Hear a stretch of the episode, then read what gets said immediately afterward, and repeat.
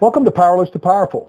This is the Great Awakening of the Masculine Soul. Chapter 5, the Phase 1 ends. Next right thing and new.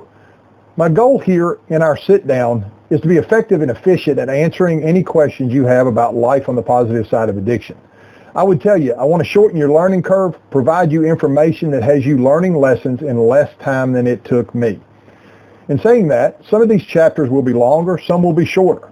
I learn easy in bullet points and try to coach and talk the same way. Concise, precise, and effective. We live in a complicated world. God speaks to me and I learn not in the complexities, but in what is easily understood and applied. Back in the last chapter, I told you about a couple of things my sponsor, Chris W., said to me. Some of the most profound things I have ever learned have been the simplest. The first of the phase one ends is next right thing. I have had the question asked me many times over the years, Mark, what is the next right thing? Well, here is a simple bullet points answer. Chris W. told me that I was a grown man and I knew the difference between right and wrong. I will tell you, you do too. I know the I know in phase one in recovery, the next right thing at the foundation is to keep the primary thing the primary thing the next right thing has to be the next right thing for my recovery if I have any chance to make this work. The next right thing is to take ownership of my results. The next right thing is to live on purpose without violating the rights of another.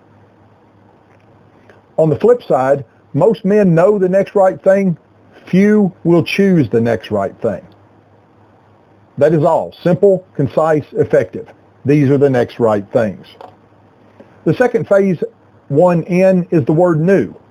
You and I have already discussed attaching positive emotions to the results we want, right? I learned something early on when someone said to me, Mark, be comfortable being confused. Today, I know that that was something I needed to hear. Why? This recovery thing was a new experience for me. Here's what I had to learn.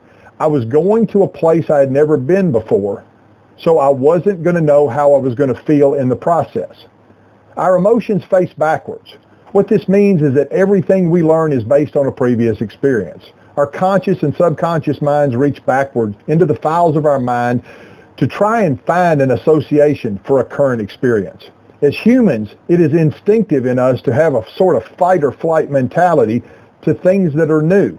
If we don't understand something, we have a tendency to label it as scary or bad when in fact, the real feeling should be exciting and new. Recovery is about new experiences. Don't label these as scary. Label them as exciting. Remember, you must control your emotions, not be controlled by them. Exciting is a positive emotion. Scary is a negative emotion. The Great Awakening of the Masculine Soul is a journey for the adventurous, not the timid. Reframe scary to exciting and do it. Success is not for those who need it or want it. It's for those who do it.